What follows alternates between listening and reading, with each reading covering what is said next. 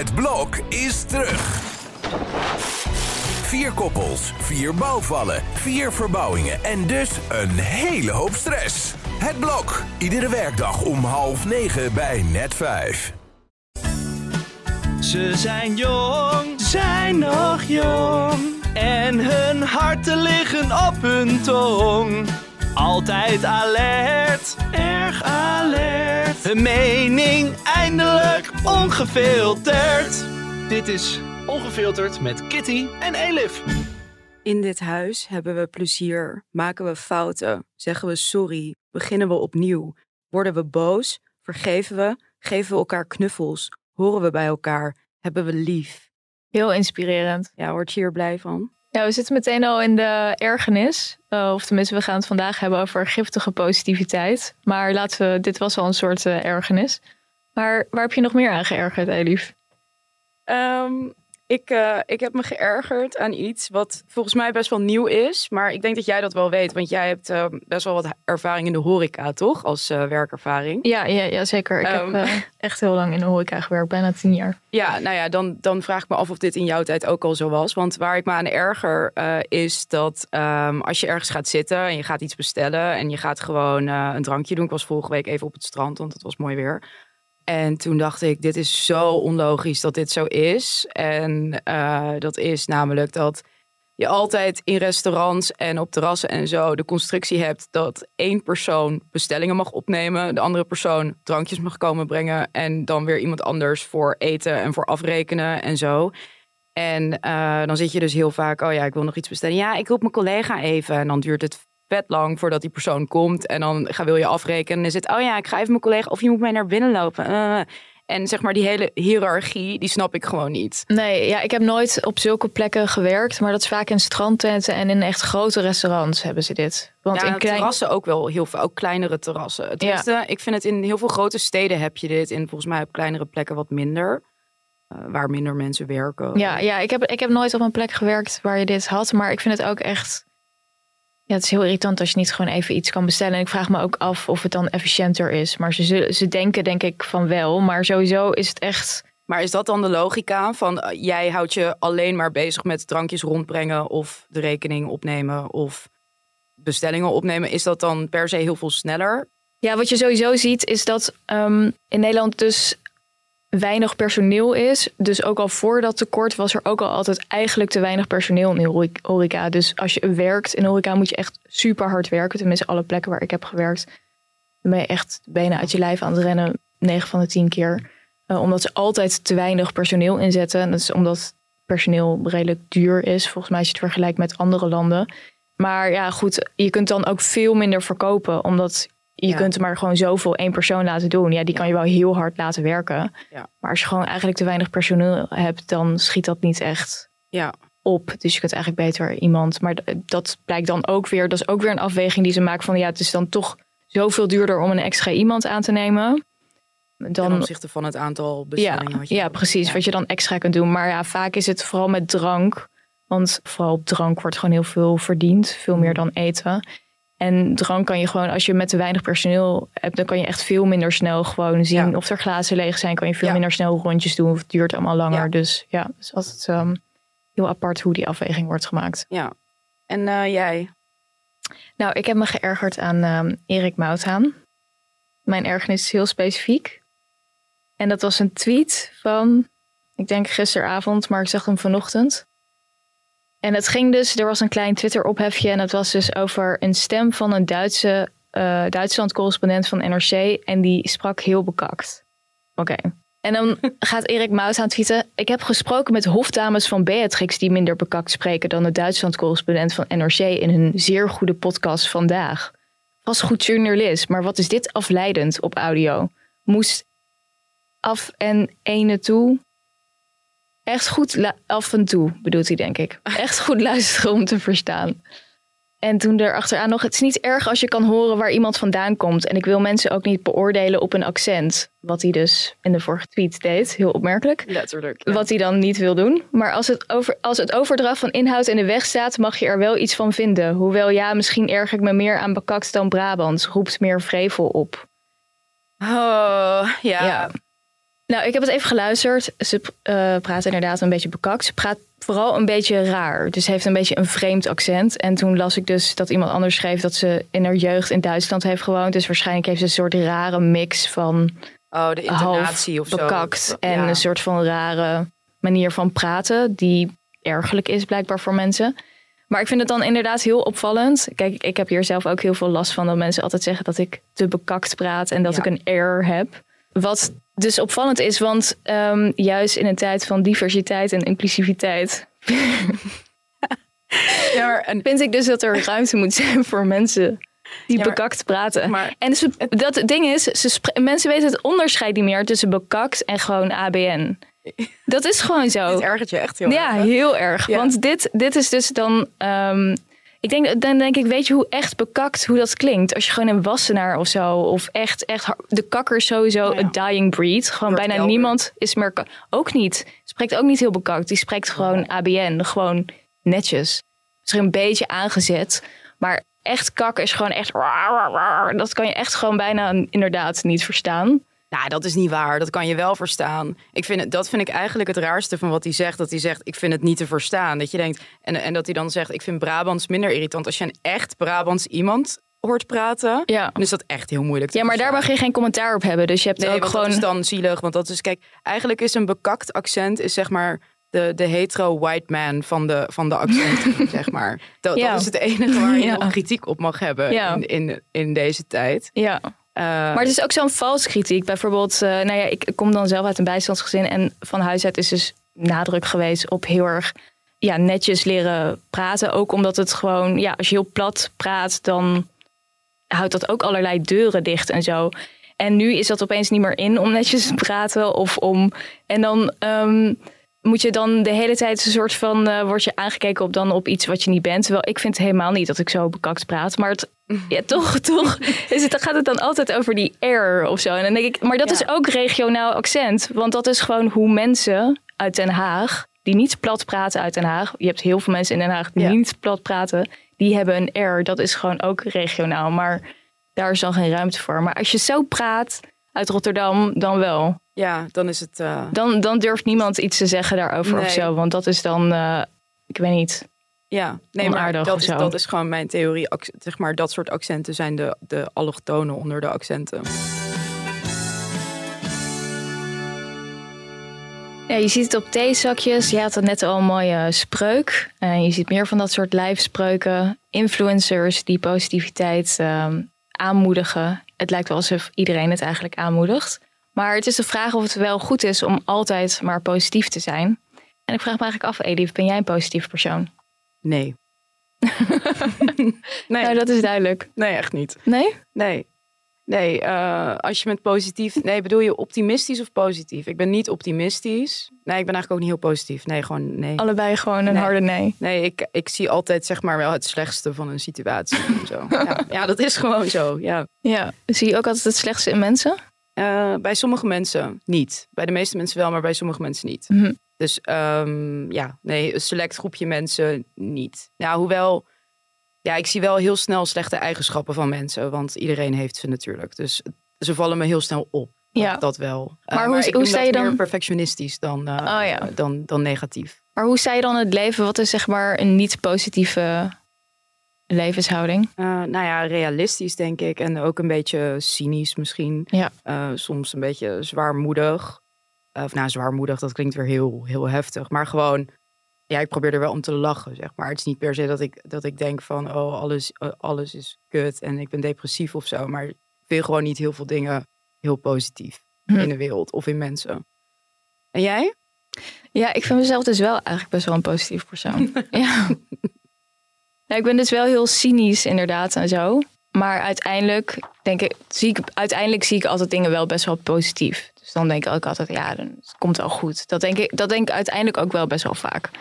Maar ik vind dus juist van, vanuit een soort cynische levenshouding kan je ook veel beter positief zijn. Want als je gewoon een beetje realistisch inderdaad kijkt van, of heel erg, ja, niet, niet, niet problemen onder stoelen of banken of zo schuift, dan heb je ook veel meer ruimte om gewoon iets te erkennen van, oh ja, dit is zus of zo. En het is ook gewoon helemaal kut. En ik heb helemaal geen zin om te doen dat het wel goed is. Of dat het wel goed gaat. Of wat dan ook.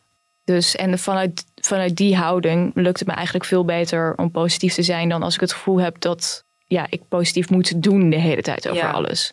Ja, het is, ja, je bent denk ik minder eh, eh, hoe heet het, vatbaar voor teleurstellingen, omdat je toch al wat, wat minder verwacht of zo. Ja, sowieso. Het heeft heel veel te maken denk ik met verwachtingen. En ook verwachtingen gewoon bijstellen van heel veel dingen, denk Ja. ik. Dus, dus als je altijd permanent gewoon optimistisch bent en altijd positief, dat zou voor mij echt ontzettend eh, uitputtend zijn. Maar goed, ik heb ook een grote hekel aan de hele soort gelukscultuur. Dat iedereen de hele tijd maar gelukkig moet zijn. En dan denk ik, ja, volgens mij moet je gewoon een beetje streven naar dat je een beetje tevreden bent. En dat... eh, Met af en toe gelukspieken. en als je eh, gewoon niet te veel ellende in je leven hebt, dan ben je echt al een heel eind. Ik las laatst ook een interview van, ehm, van iemand die een boek had geschreven. Ik weet niet meer hoe het heet. Volgens mij heet het. eh, ja, het gaat dus over dat je eigenlijk blij moet zijn met een zeven. Je leven moet een zeven zijn. Dat is eigenlijk waar je naar moet streven. Volgens mij heet het boek ook zoiets. Toen dacht ik, oh, ik denk dat daar wel best wel veel in zit. Dus gewoon dat de hele tijd dat willen pushen, dat je gewoon een tien of zo. Ja, tuurlijk, als je graag eh, ambitieus wil zijn en zo, dan kan je op die vlakken zo denken. Maar ja, goed. Heel veel dingen zijn gewoon. eh, tevredenheid is eigenlijk veel belangrijker, Ja. denk ik. Maar we gaan het vandaag. eh, de reden waarom we erop kwamen is dus ehm, vanwege iemand waar ik in ieder geval groot fan van ben. Dat is Barbara Ehrenreich. En die heeft een boek geschreven dat heet Smile or Die. En dat gaat over de giftige positiviteitscultuur. Eh, ze is Amerikaans, dus in Amerika zit Even een paar tandjes erger. ja, nog even een paar tandjes erger. Maar het is wel een mentaliteit die best wel is gekopieerd naar eh, Nederland ook. Ze geeft een van de voorbeelden die ze geeft is op het moment dat ze borstkanker kreeg, dat ze dus steun zocht bij andere vrouwen. En dus ehm, ja, ze is feminist ook. En ze eh, zocht dus steun bij ja, van die groepen en noem maar op. En toen kwam ze in die pink ribbon-achtige cultuur. En er werd, bakken tegen borstkanker. nou, dan krijg je een teddybeer en zo, wat zij ook echt al een vreselijke infantilisering vond van vrouwen met kanker. Terwijl mannen krijgen waarschijnlijk met prostaatkanker, die geef je niet een roze teddybeer. Ehm, en eh, dus dat, dat, daar ergerde zij zich eh, heel erg aan, dat, dat haar vooral eh, werd opgedragen om positief te zijn. En dat is dus echt iets dominants geworden op het gebied ook van kanker. Dat dus het idee eh, dat je met positiviteit een positieve mindset je ziekteproces kunt beïnvloeden. En ik moet zeggen, eh, voordat ik haar eh, ehm, boek las, dacht ik ook altijd dat dat zo was. Omdat dat dus echt een breed iets is, wat breed wordt gedragen van je kunt invloed hebben met je mentaliteit op ziekteverloop en noem maar op. En dat heeft invloed op je immuunsysteem. En zij toont dus aan in het boek dat dat niet zo is. En dat die onderzoeken waar dat, eh, die mythe op is gebaseerd, Ja. dat die vrijwel allemaal onderuit zijn gehaald. Want Ehm, zij heeft ook een medische achtergrond, toch? ja, ze is dus gepromoveerd op immunologie. Dus buiten dat ze gewoon een briljante journalist is, heeft ze dat ook nog even gedaan. Dus ze, ze weet ook echt waar ze het op dat gebied ook over heeft. Want het gaat natuurlijk heel erg over eh, immuunsysteem en zo. Dat je dan dat kan boosten eh, door dus positief te zijn en zo. Nou, dat is dus allemaal niet zo, zegt zij. En dat dat dus iets breeds is, wat wordt uitgedragen ook met andere ziektes. ehm, van inderdaad, als je maar positief blijft. En dat er daardoor ja, weinig ruimte ook is, merkte zij, om gewoon te zeggen dat iets verschrikkelijk is. En een ander voorbeeld wat ze geeft is die van Lance Armstrong, de bekende kanker survivor. Iedereen is ook een survivor. Dat, daar, daar heeft zij ook een grote hekel aan, aan dat woord. Vooral omdat het nogal disrespectvol is naar mensen die dan geen survivors zijn. Ja. Ehm, en die heeft bijvoorbeeld. bijvoorbeeld dat je het zelf natuurlijk hebt overwonnen, alsof je zelf eh, echt een actieve strijd hebt geleverd. Ja, ja, maar dat denk je dus ook op het moment dat je denkt dat je met je gedachten dat kan beïnvloeden. En Lance Armstrong is dus iemand die bijvoorbeeld heeft gezegd: ehm, Cancer was the best thing that ever happened to me. Mhm. Ja, nou, dan ben je het niet helemaal goed bij je hoofd, toch? Als je dat vindt. Als je dat uitdraagt. Of nou ja, dat mag je dan weer niet zeggen over een kankerpatiënt, sorry. Nou Maar- ja.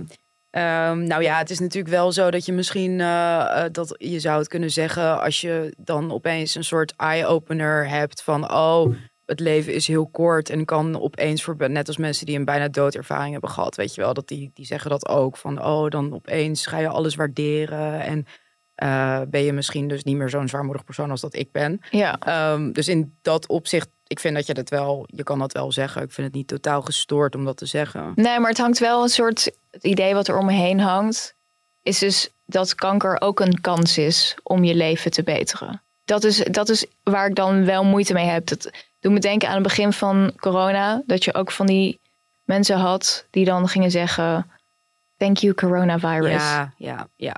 Ja, dat je dan een soort dankbaarheid moet ontlenen aan een, een hele nare situatie. Omdat je dan dus eh, andere situaties dan beter vindt of zo. Of Ja. dat het een kans is om je leven om te gooien of anders in te richten. En eh, waarom is deze manier van denken uiteindelijk schadelijk? Ja, wat zij dus zegt is het dan... Het is niet alleen natuurlijk op het gebied van kanker. Kanker is een uiting daarvan. Of de hele eh, ja, manier van ziek zijn en hoe daarover wordt gedacht. Maar dat een manier van altijd positief zijn over eh, alles. Of altijd, ja, dat er eigenlijk heel weinig ruimte is voor negatieve emoties. Omdat je het gevoel Ja. krijgt van ik moet altijd positief zijn. Eh, dat dat mensen heel erg weerhoudt van ja, daadwerkelijk problemen benoemen. Ja. En ik vind dus zelf dat je dat ook heel erg ziet bij millennials. Een soort geïnternaliseerde eh, cultuur van dat je altijd moet laten zien dat het eigenlijk goed met je gaat. Ja, je ziet bijvoorbeeld in het flexwerken vind ik heel erg dat je het ziet. En ook in de woningmarkt. Maar bijvoorbeeld op de arbeidsmarkt heb je gewoon een tijd lang gehad dat heel veel mensen doen alsof het heel leuk is om heel vrijblijvend te werken. Maar dat vinden ze niet leuk. Als je mensen daarover doorvraagt, dan is het meestal niet leuk. Maar dat durven ze niet toe te geven. Nee, eh, weet je, wat, weet je wat echt het allerirritantst ooit is? Als je met iemand een probleem probeert te bespreken of, wil, of gewoon wil leeglopen bij iemand en iemand dan zegt, oh ja, maar het is in ieder geval, het kan erger of zo. Of, Ja. gelukkig heb je niet dit en dit, weet je Ja. wel? Je denkt van, dat is het allerlaatste soort van behulpzame wat je in zo'n situatie... Ja, heel irritant. Kan Maar het is ook, dat, is, dat, dat is leuk als je dat zegt nadat iemand gewoon zijn hart kan luchten. Maar waarom moet meteen als iemand een probleem opbrengt van ah joh. Ja. Dus het is ook heel erg wegwuiven of Ja. zo van dingen. Ja, en dat het blokkeert je altijd- om over problemen te praten. Want ik weet niet hoe het met jou zit, maar ik vind het sowieso niet heel makkelijk om met mensen over problemen, over echte problemen te praten. Wel natuurlijk over ergernissen, maar over echte problemen te praten. En als je dan daartoe zet en dan krijg je Ja. dat als antwoord, dan denk je echt, oké, laat maar zitten, weet je wel? Ja, totaal. Ik heb, zo, ik, heb, ik heb dat zelf ook dan als mensen zo reageren of ja, dan denk ik, oh ja, dan ga, dan ga ik echt nooit meer een probleem Ja. bij jou Nee, neerleggen. precies. Nee, maar heel veel mensen hebben die neiging om dat, dat te doen, zeg maar.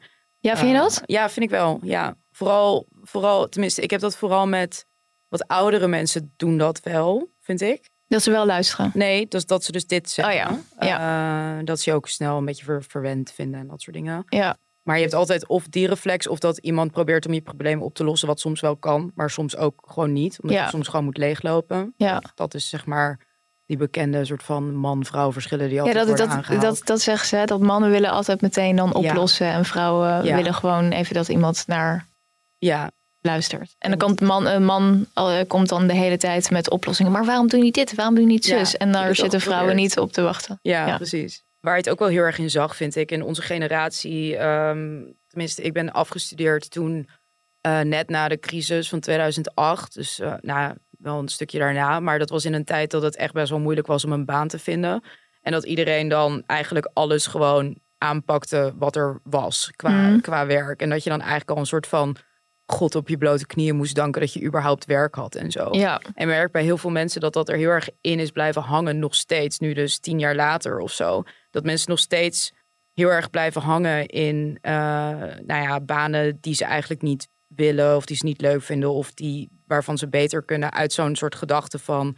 eh, ja, maar eh, ik moet blij zijn dat ik werk heb of zo. ja, maar bijvoorbeeld tegenwoordig moet je ook blij zijn dat je bijvoorbeeld een vast contract hebt. Ja, Dat- een vast contract ja. wel. Maar het is, maar zeg maar, er zit wel een verschil tussen dat of bijvoorbeeld iemand die dus op onze leeftijd, ehm, weet ik veel, een parttime baan heeft in de horeca. Terwijl die eigenlijk gewoon fulltime zou kunnen werken in gewoon bij een bedrijf of zo. En Ja. die dan, snap je ook bedoel? Dus Ja. er, dat, die mentaliteit is er wel heel erg ingebrand. Van, Ja, oh ja, ik heb tenminste wat. Hetzelfde zie je met huizen natuurlijk ook. ja. Eh, als mensen met huisgenoten samenwonen terwijl ze ver boven de 30 zijn, weet Ja. je wel. Ja, maar dat is. eh, en dat, ja, ik, ik vind de woningmarkt vind ik ook echt een heel goed voorbeeld, denk ik, hiervan. Dat. Nou, dat is toch wel echt een gebrek aan serieuze boosheid daarover. Terwijl je gewoon een heel, een heel groot gedeelte van een generatie gewoon, terwijl ze werken, ten eerste geen goede Ja. woningen kunnen krijgen. En het gaat niet alleen om koop, maar ook gewoon om huur. Ja. Er is gewoon niks betaalbaars te vinden om te huren. Of heel weinig. Ehm, en dat is. ehm, ja, dan krijg je dat bijvoorbeeld met die tiny houses. Een eh, columnist van de Volkskrant die beschreef het heel goed een keer als het Stockholm-syndroom van de woningmarkt. En dacht ik, ja, dat is Ja, echt precies wat het is. Precies. Het is dus mensen die zichzelf aanpraten dat ze super graag op 23 vierkante meter met z'n tweeën willen wonen, omdat het dan duurzaam is. Dat het gewoon pure armoede is. Ja. Dat is het. Ik bedoel, als je met z'n tweeën, dat is gewoon, dat zijn tafereelen, dat, is, dat, dat hebben we gewoon de afgelopen 40 jaar niet meer op die manier gezien volgens mij. En dan nu moeten we dat omarmen als een soort heel bevrijdend. Eh, er was ook zo'n TikTok-account, daar was ik echt helemaal door gefascineerd. Er was al een meisje, eh, Amerikaans, echt het perfecte voorbeeld van smile or die. Eh, die was dakloos, dat is gewoon wat het is. Maar ze had gewoon een soort hippie van life. Zo verkocht ze het. Ja, en dan gingen mensen vragen, maar waarom woon je in een, in een auto? Want, woon je in een doos onder de brug. en dan ging ze zeg maar, want ze had dan allemaal van die, eh, hoe ik, my morning rituals. En dan liet ze dan zien hoe ze, nou ja, al, al haar spullen en hoe ze het dus een soort van cozy maakte. En allemaal heel creatief. Nou, dat moet je er echt nageven. Maar de basis is gewoon, is, dit is gewoon een volwassen iemand met werk die geen geld heeft voor een huis. Ja. Wat verschrikkelijk is, Ja. toch? Ja, En dan, dan, dan, zij verkocht het zeg maar, want er wa- waren dan mensen die gingen dat aan haar vragen van, eh, waar komt het dan dat je dakloos bent geworden of dat je, dat you chose the van life? en eh, dan is het ja, een mix van dingen. Ik wilde gewoon ehm, meer eh, vrijheid en meer vrijheid ook in mijn budget. En toen dacht ik, waarom eh, knip ik niet gewoon in het grootste gedeelte van waar ik mijn geld aan uitgeef? Rent. En toen dacht ik, maar dat laat dus zien dat je blijkbaar niet genoeg inkomen hebt van terwijl je werkt om een huis te kunnen betalen of gewoon een appartementje te kunnen. alsof- dit klinkt wel heel erg alsof ze zelf de keuze heeft gemaakt. Nee, want als ze toen het doorging, toen, toen vroegen mensen ook nog door en toen bleek gewoon dat ze gewoon problemen had en eh, weet ik veel, volgens mij ook schulden en zo. Dus Oh ja. Weet je, dus dat het helemaal geen keuze is. Maar dat is dus echt smile or die. Ik- Tuurlijk is prima om het beste daarvan te maken, maar altijd je laten weerhouden om dan ook maar iets te zeggen over... oké, ik zit gewoon echt in een ontzettende shit situatie... en dat zou gewoon niet zo moeten zijn. Ja, maar Ehm, dit klinkt ook omdat ze dat dan op TikTok gaat uitventen. Alsof ze dat bijna als een soort ja, voorbeeld lifestyle wil ja, uit- maar dat, dat heb je ook. Dat, dat zie je ook een beetje online. Dat dat dan... Dat zie je toch ook in die tiny houses. Terwijl... Ja, ja ik zag laatst dan dus ook zo'n programma... en dat was een tiny house... en dan moesten ze de wc... die kon gewoon niet doortrekken met stromend water. Dan moesten ze ze met een soort compost erop doen. En dan denk ik... maar dat, dit is toch gewoon totale armoede? Ja. Laat waarom doen we alsof dit een leefstijl is... of dat dit leuk is? Het is gewoon een schande dat, Ja. er, dat de mensen... Toch? Ja, Ja, je ziet het ook dus in, de, in van die flex dingen als ehm, van die flexbanen in start-ups. Je ziet het ook in die vacatures en zo. Dat dan, eh, weet ik wel, heel erg de nadruk ligt op dat het superleuk is daar. En dat het een, dat ze een pingpongtafel en zo hebben. ja. Eh, in plaats van dat er gewoon iets wordt gezegd over of je reiskosten worden vergoed, ja of nee. dertiende maand. Of dat je een dertiende maand krijgt. Ja, dus daar en daar, daar, daar zijn millennials ook, denk ik, die hebben ook daar die giftigheid geïnternaliseerd van, oh ja, ik moet voor een hip, cool bedrijf of eh, ik mag geen eisen stellen aan gewoon basale dingen of zo. Dat het flexwerken helemaal niet, voor heel veel mensen helemaal niet zo fijn is eigenlijk. Ja, dat je dan maar genoegen neemt met een pingpongtafel. En Ja, wat gewoon een mentale houtgreep is, omdat mensen dus het gevoel hebben als ik toegeef dat het niet goed is, woede heeft ook wel een soort functie, toch? Zeker, zeker. En wie dat ehm, ook vindt, dat is eh, Pieter van Brevoort. Hij is schrijver en hij geeft eh, cursussen over het nut van boosheid. Dit is de receptie van Ongefilterd met Kitty en Elif. Ik verbind u door. Boosheid is zo belangrijk en we zijn er zo slecht in. Veel van ons hebben het al heel jong afgeleerd. Blijf maar netjes, blijf maar aardig. Maar gevoel van boosheid helpt je om grenzen te voelen en te uiten. En op je grens laat je zien wie je bent. En daarom is boosheid nodig in relaties. Zonder boosheid geen grensgevoel. En zonder besef van je grenzen, die bewegelijk zijn, elke dag anders, met elke persoon anders, geen ontmoeting. Zonder boosheid geen liefde. Mensen die boosheid niet voelen, die worden grenzeloos. Naar zichzelf en naar de ander. En uiteindelijk eenzaam. En boosheid is ook niet te onderdrukken. Het komt er ergens uit. Of je richt het op jezelf, naar binnen. En dit kan tot zware mentale problemen leiden, tot depressies aan toe. Of je richt het op de verkeerde, in de verkeerde mate. Op je vrouw terwijl je boos bent op je baas, op je kinderen in plaats van op je vader. Juist als je het niet uit, wordt het uiteindelijk groot en zwaar. Dus het onderdrukken van gevoelens van boosheid is dus echt giftig. Maar aan de andere kant is het ook giftig om je boosheid aan het verkeerde adres te uiten. In de verkeerde mate. Want dan gaan mensen zich identificeren met het hebben van boosheid. Want de boosheid blijft vaak. Het gevoel van wrok blijft vaak. Terwijl gezonde boosheid gewoon verdwijnt als er goed naar geluisterd wordt. Dus leer gewoon goed luisteren naar je boosheid. Want zo ontdek je wie je op dat moment bent. Ja, ik vind het heel goed wat hij zegt over dat boosheid een manier is om uh, grenzen aan te geven. Want ik denk dus inderdaad, als we het hebben over dingen als woningmarkt of dat die boosheid heel lang er niet is geweest, omdat er een soort ongemak bij die boosheid is, omdat je dus altijd positief moet zijn en dat dus eigenlijk geen grens worden aangegeven van dit is wat wij acceptabel vinden als maatschappij. Die, die link die je legt, die, ik denk dat die echt heel erg klopt. Ja, ja ik denk wel dat hij het vooral over uh, individuele boosheid heeft. Dus, nee, ik denk uh, dus ook wel dat het maatschappelijk klopt. Als je kijkt dus naar problemen waar mensen niet boos over durven te zijn, omdat ze het eigenlijk internaliseren. Dus bijvoorbeeld over woningen, dat je dan denkt van, oh ja, het is mijn eigen schuld dat ik uh, ja, maar de, niks woning, kan betalen. Bij de, bij de, woningcrisis is er niet een persoon of een, echt een entiteit om je boosheid op te richten. Tuurlijk wel. Nee, het is een, het is een, het, het is een, een probleem wat zich heeft opgestapeld ja, maar over dat heel is, veel jaren. Ja, maar dat is toch wel, uh, het komt toch voort uit slecht beleid. Ja, maar het is niet aan één persoon. Nee, het is niet één persoon, maar je kunt wel gewoon. Ja, dan krijg je dus dat mensen boos worden op de politiek. Ja, um, en dat is terecht. Dan, ja, maar dan zeg maar, het is ook wel zo. Ze gingen dan twee weken geleden of zo de straat op, of ja. vorige week op dat woonprotest. En het is wel een beetje, het heeft wel een beetje zo'n effect dat je denkt van, ja, en nu? Ja, maar dat is dus als, omdat als je dus meer boosheid zou hebben, dan zouden mensen dus zich meer gaan organiseren op een manier die wel effect heeft. Zo, zoals mensen dat in de geschiedenis veel vaker hebben gedaan om hun boosheid te kanaliseren. Een revolutie bedoel je? Nou, niet een revolutie, maar dat je gewoon serieus politiek gaat organiseren of zo. Om de problemen die je voelt, in plaats van dat je dat bij jezelf gaat leggen. En dus uh, ja, die boosheid internaliseert. En dan denkt, oh ja, het is maar mijn eigen schuld. Ik ga wel op 20 vierkante meter wonen in een tiny house. En ik doe er een slinger omheen alsof het fantastisch is. Ja, Alleen het is bij de, bij de woningcrisis wel gewoon iedereen erkent dat dat probleem er is. Dus het is niet zo dat dat nou, zeg maar, het, het is niet zo van dat het probleem ontkend wordt en dat, en dat het zeg maar door blijft gaan. En dat nee, er... het blijft doorgaan, want er, er, er is niet nu concreet beleid wat het nu anders gaat maken. En de reden dat het zo lang door heeft kunnen gaan, is omdat mensen ongemak voelen bij die boosheid, denk ik. Om daar boos over te zijn. Net zoals dat ze ongemak voelen over het feit dat je aan het kortste eind trekt op de arbeidsmarkt met een shit contract, waarbij je eigenlijk minimumloon verdient of minder.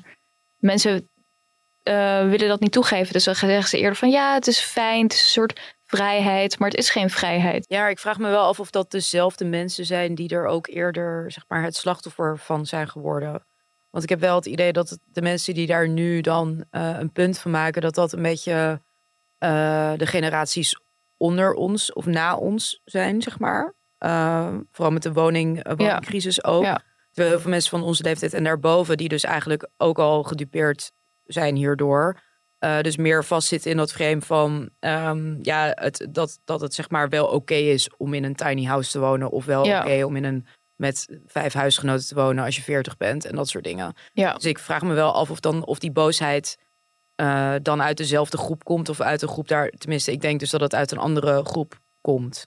Uh, onder ons. Ja. Nee, maar je ziet het ook bij millennials. Ik merk het ook bij mezelf. Ik bedoel, als je gewoon werkt en zo, je hebt toch gewoon het idee van je kunt iets opbouwen. En nu merk je eigenlijk dat het heel lastig is om iets op te bouwen terwijl je gewoon werkt.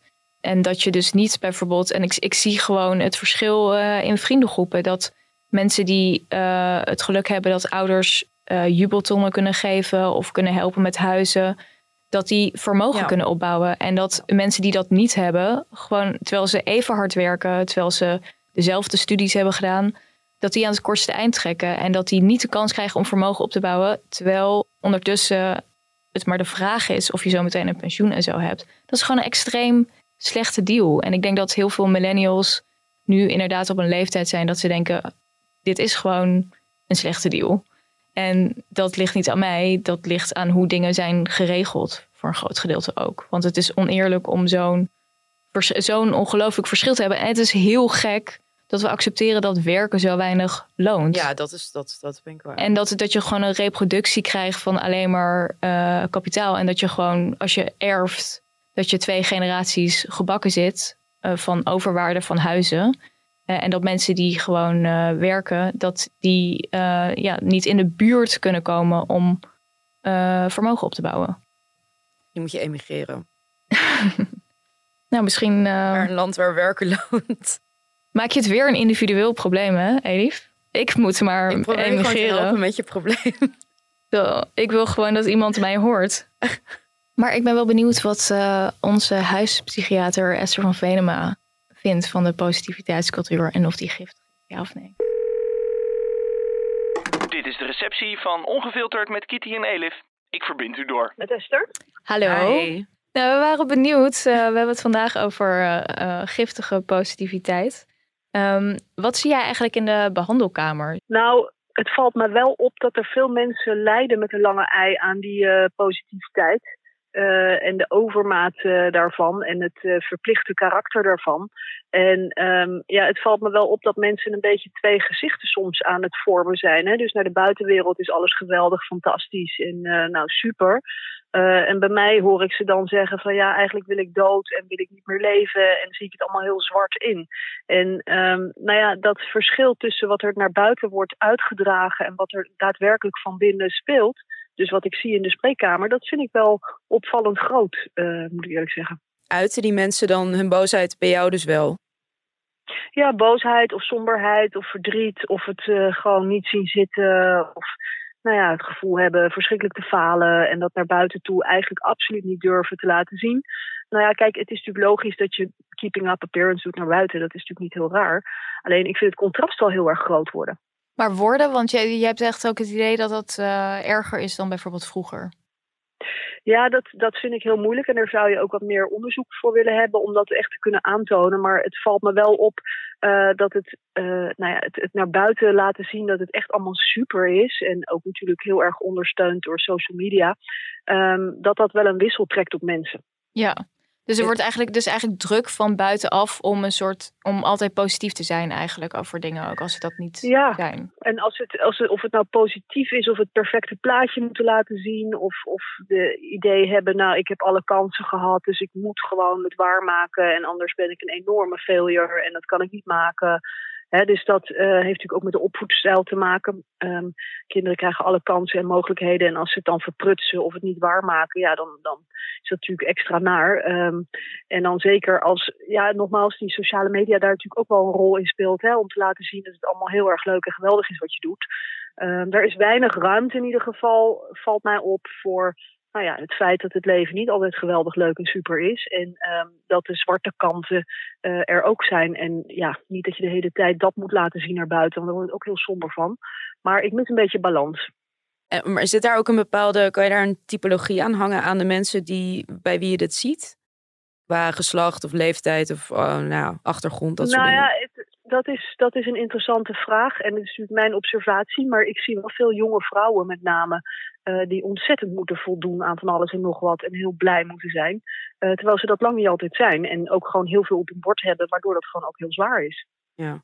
Nou, hoe kijk jij naar, uh, want Elif en ik hadden net um, er ook over dat bijvoorbeeld met dingen als um, flex-economie of woningmarkt, dat er ook een soort positiviteits ding lang is geweest van je moet eigenlijk doen alsof dat dan ook goed is. Uh, en als, als het dan niet goed gaat op dat vlak met jou, dan ligt het eigenlijk aan jezelf. Net zoals wat jij zegt van het idee van oh je hebt alle kansen gehad en als het dan misgaat, dan is het jouw schuld. En mij valt eigenlijk op dat er dan heel weinig, ja dat mensen weinig woedend durven te zijn over dingen die misschien ja helemaal niet terecht zijn of um, die gewoon scheef zitten, bijvoorbeeld met de woningmarkt en dat dat eigenlijk heel dat een heel groot obstakel moet worden overwonnen om toe te geven dat dat ja, dan niet aan jezelf ligt, maar ja, dat je gewoon pech hebt en dat je aan het kortste eind gaat. Ja, nou dat is een interessante, want het, is natuurlijk, het heeft ook met het gevoel van controle te maken. Hè? En als je het idee hebt van ik kan er zelf wat aan doen, ja. dan uh, geeft dat een prettig gevoel van controle, ook al is dat onterecht.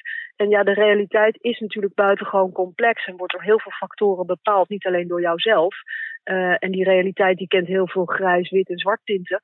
Ehm, maar vooral heel veel grijs. Dus om nou te zeggen, iets is mijn schuld. Ja, ik snap het wel. Maar het is natuurlijk veel te enkelvoudig denken. Waarbij ik de aanname heb dat dat ook wel bijdraagt aan een, aan een vals gevoel van controle. Ja. Ja, dat is wel interessant. Ja, dat dan optimisme en een soort positiviteit, dat geeft je natuurlijk ook het idee dat je een soort ja, invloed kan hebben op de kosmos die jou dan gaat belonen of zo. Dat zie je Ja, ook want- vaak want- in die eh, boeken. En, en dat, dat, dat vind ik toch ook vaak een beetje magisch denken. En ja, de werkelijkheid is, eh, is gewoon dat je ontzettend pech kan hebben.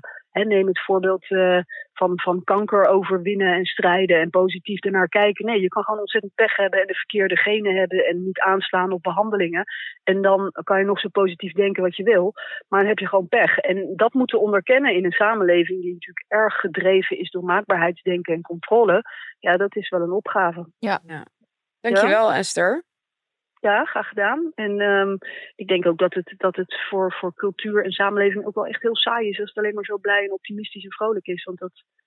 Maar v- wat vind jij daar? onecht ook. Maar wat, wat ja, vind jij daarvan dan? is toch wel. Nou ja, ik, ik, ik, ik, ik, vind, ik word er een beetje moeilijk van. Eh, en ik, ja, dat ligt natuurlijk ook aan je eigen karakter. Ik raak wat in de contramine en ik ga juist meer op zoek naar het zwartgallige. Omdat Ja. ik, ik vind het heel saai. Dat, eh, Ja. uberblije en, en op vrolijke, positieve gebeuren. Dat, dat, ik vind dat ook heel ver afstaan van de realiteit. Maar als mensen dus aan jou vragen bijvoorbeeld hoe gaat het, dan, dan, dan zeg je gewoon eh, als het niet goed gaat, zeg je gewoon het gaat niet goed. Nou, dat probeer ik wel te doen inderdaad. Gewoon Ja. te zeggen van, nou ja, er gaan, ik bedoel, ja, sommige dingen gaan goed en sommige dingen gaan gewoon minder goed of niet goed. Ja. Eh, ja, over het algemeen ben ik tevreden, maar het gaat, ja, ik, ik, dat is natuurlijk ook een beetje een vervelende vraag, hè? Ik vind het ook altijd leuker om te vragen, wat houdt je bezig? Ja, precies. Ja, is dat dan ook wat jij vraagt als je mensen ziet? nou, dat klinkt ook weer zo therapeutisch als je dat dan telkens vraagt. Eh, ik kan me ook wel aan sociale conventies onderwerpen hoor. Maar ehm, wat me echt interesseert is natuurlijk niet het antwoord ja daarop of zo. Ja.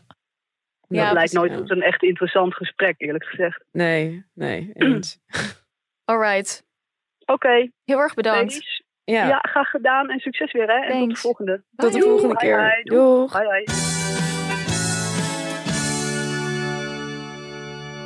Eh, nou ja, ik ben blij om te horen dat ik niet de enige, enigszins zwartgallige persoon ben. nou ja, zullen we even naar de, iets meer naar de actualiteit gaan? Want van de week ehm, werd een documentaire uitgezonden. BNN-Vara, eh, documentaire Alleen tegen de staat. Eh nou er was heel veel over eh, te doen.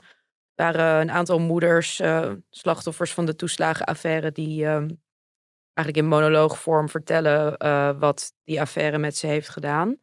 Laten we even naar een stukje luisteren. Het, het komt er gewoon op neer dat ik door geld eigenlijk alleen maar vernedering heb meegemaakt. En de reden van die vernedering was geld, was schulden. Uit je huis gezet worden, naar de gemeente gaan en hulp vragen, afgewezen worden, naar de voedselbank gaan, hulp vragen, geweigerd worden. Ik voelde me heel dom en onzeker. Iedereen in mijn omgeving zei, hoe ben je, heb je zo'n fout gemaakt? Ik zag aan de familie die dachten van, hé, die geld is op jouw rekening gekomen. En nu ben je zielig aan het spelen. En daarna heb ik het heel lang heb ik het verborgen gehouden. Gewoon niet meer erover gesproken. Want mensen geloven je toch niet. Als jij vertelt van ja, ik moet de Belastingdienst 28.000 euro terugbetalen.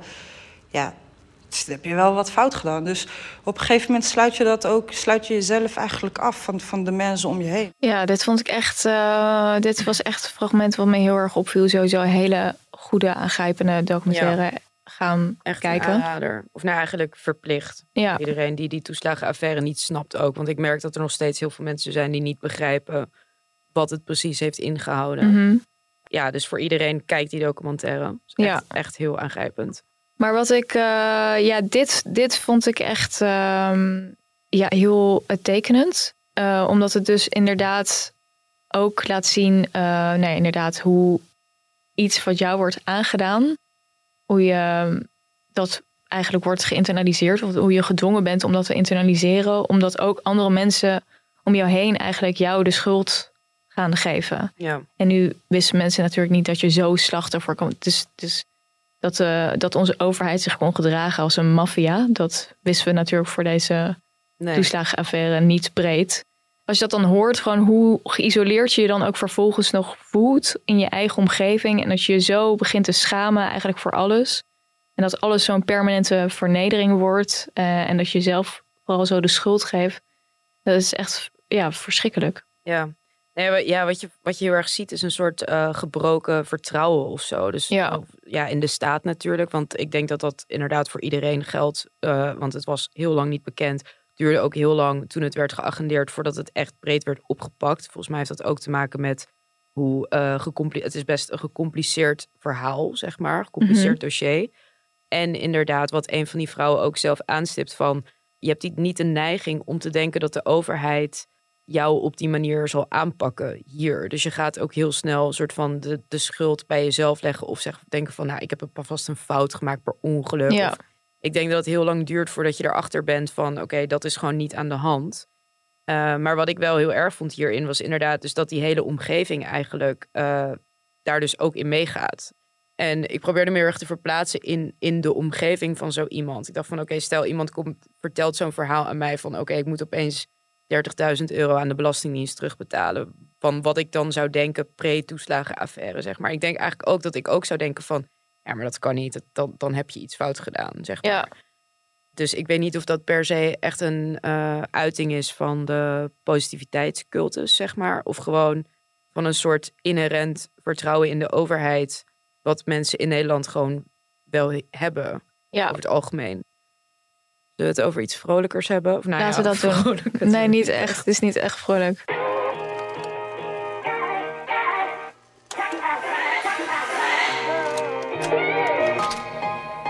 Het nostalgiemoment.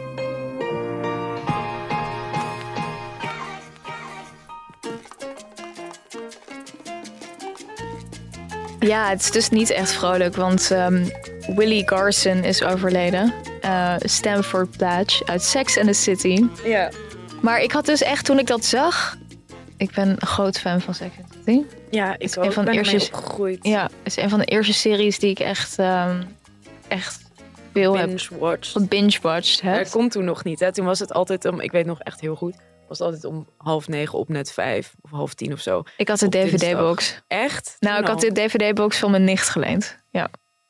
Maar toen het echt begon, had je toen al dvd's? Nee, maar het was, toen, ik ging het kijken toen het, um, even kijken, toen het denk ik seizoen 6 of zo nog moest komen. Oh, oké. Ja. Ja. dus dan had je heel veel, kon je in één keer Ja. alles eh, doortrekken, zeg maar. Ja.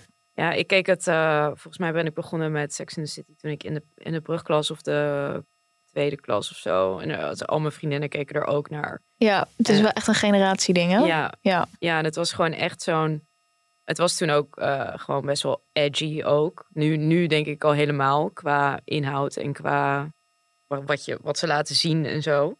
Hoe ze dan zeg maar praten over dingen. Bijvoorbeeld over, eh, nou ja, weet ik veel, hoe groot de, de pik van zwarte mannen is en zo. Ja, volgens mij kan dat echt niet meer in een serie die gewoon in Amerikaans op de HBO gewoon wordt Ja, er is nu ook, eh, hij, is, hij, heeft, hij heeft de woke tijd heeft hij niet doorstaan. Niet, er is nee, ook wel veel eh, nee. kritiek op. Er Ja. eh, dat er sowieso dat hij niet divers genoeg is, die serie. Ik moet zeggen, toen ik het, ik heb het dus heel vaak nog teruggekeken. En de laatste keer dat ik terugkeek, toen dacht ik, het is wel echt waar. Er zitten echt geen één, eh, er zitten echt heel weinig eh, donkere mensen in. Terwijl die ene.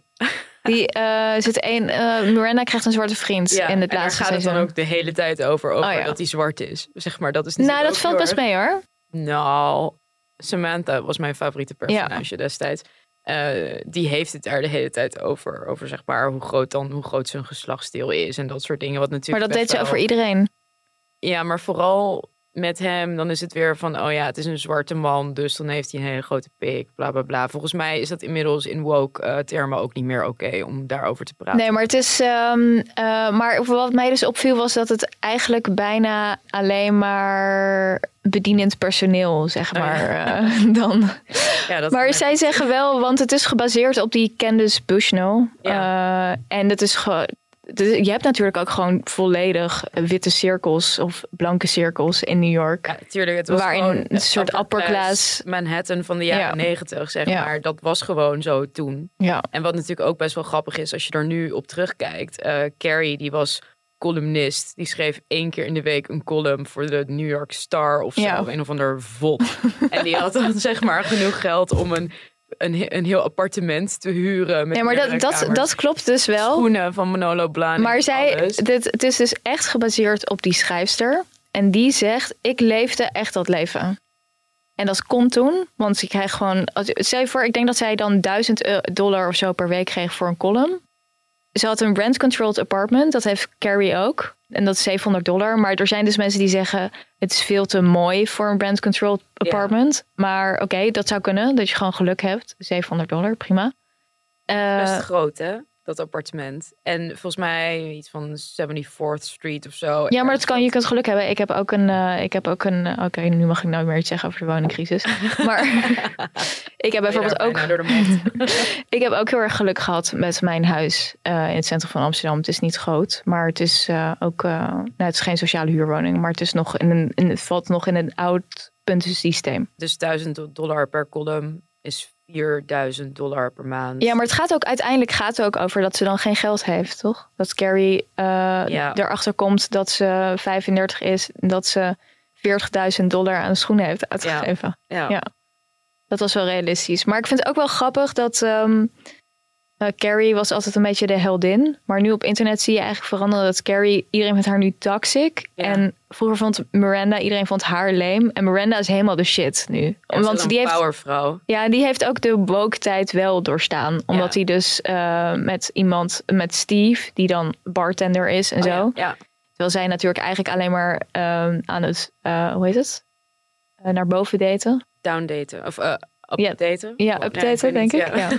Het omgekeerde van downdaten. Ja. Ehm, en dat Miranda dan eigenlijk een beetje een soort dat eh, de eerste was die dan dat Ja. deed. En, een, en ook een zwarte vriend heeft dus in de serie. En Ja, zij was natuurlijk ook, eh, ze was echt zo advocaat in de serie en echt hardwerkend. En wel echt een ja, feministisch type ook in hoe ze eruit ziet. ja, En nog steeds ziet er dan Cynthia Nixon is eh, lesbisch, democraat en doet volgens mij ook wel mee aan die hele woke wave eh, in Amerika. ja, Ja, dat is best wel grappig, want eigenlijk die andere drie, Samantha, Charlotte en eh, Carrie, zijn allemaal niet echt een soort van feminist. Ja, Samantha trouwens wel, is Ja. een feministisch voorbeeld, maar die andere twee totaal niet. jawel, ze zijn ook wel feministisch hoor.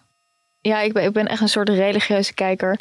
Ze representeren allemaal een soort van feminisme ook. Ik vind ze juist allemaal heel erg een vrouwelijk archetype eh, representeren. Ja, dat ook. Waarvan er twee heel feministisch en de andere twee. De andere twee zijn heel afhankelijk van mannen. Heel erg needy, zeg maar. Dat was bij Carrie ook altijd zo irritant. Weet je wel, dat eeuwige soort van, ge, soort van ge, gezwets over. Oh, what, what, what could he be thinking? Eh, weet je wel, dat gezeik. Ja, Dat je denkt van, dat is gewoon zo antifeministisch. Op elke, zeg maar, wat je definitie van feminisme ook is, dat is heel antifeministisch. Ja, sowieso natuurlijk dat het alleen maar over mannen Ja. gaat. Maar daar, daar komt Miranda, die zegt er op een gegeven moment toch ook een keer iets van. Van Ja. hoe kan het dat wij vier Ja, intelligente, leuke vrouwen met goede alleen maar over mannen praten. Wat me laatst opviel, is dat er één iets heel geks is gebeurd bij Sex and the City. Namelijk dat Samantha in het begin dat er over haar wordt gezegd, dat Carrie over haar zegt eh, dat ze onzeker is. Daar komt het eigenlijk op neer dat haar hele manier van doen, dat soort van over seksuele, dat ze eigenlijk deep down heel onzeker is. En dat komt later nooit meer terug. Dat is in het eerste seizoen en die aflevering dat ze naar een baby shower gaan van een vriendin upstate. heel specifiek dit. Ja, Ja. en daar, daar, daar zit dat dus in. Die zin van eh, eh, zij komen met elkaar overeen. Allebei eh soort van over de top, eh soort hyperseksueel. En heel erg onzeker. En ik weet dus zeker dat, dat dat misschien het idee waarschijnlijk is geweest van... oh ja, zij, we willen haar eigenlijk heel erg gelaagd. En eigenlijk is ze troubled van de binnenkant. Maar iedereen vond het eigenlijk heel vet dat zij gewoon... Oh ja, en daarna hebben ze het losgelaten. Hebben ze dat het, losgelaten, eh, denk ik. Ja, Want het is heel, heel ja. gek dat dat er in het begin in zit. Ja. En dat het dan daarna nooit meer eh, terugkomt. Ja. ehm, Maar wie ben jij? oh ja, goede vraag. Ehm, Een hele. Stomme vraag is dat. Ja, Maar het is echt een hele stomme vraag. Ja, Maar ik ben wel benieuwd. ik Een combinatie ben van eh, eh, wel ook van wel van Miranda, hoop ik, en van ja, eigenlijk van alle drie behalve Charlotte. Daar heb ik echt een pleurishekel aan. En jij? Ehm, Je gaat nu zeggen dat je Charlotte bent, hè? Nee, ik ben niet Charlotte. Ik zou wel Charlotte willen zijn, want ik vind haar dus heel chill. Ze is een totaal ondergewaardeerd karakter, want ze is heel uh, aardig ook en lief en een heel goed persoon. En uh, ze heeft gewoon helemaal haar leven uh, op orde. Zij is wel toxic positive. Ja, extreem. Ja, ja. ja. Nee, maar echt goed. Ik heb heel veel waardering voor Charlotte, maar ik denk dat ik toch gewoon een soort Carrie slash Miranda of zo ben. Ja, Ja. ja. Nou, dat was hem weer. Uh, ik zie jou over twee weken weer. Tot dan. Dank voor het luisteren.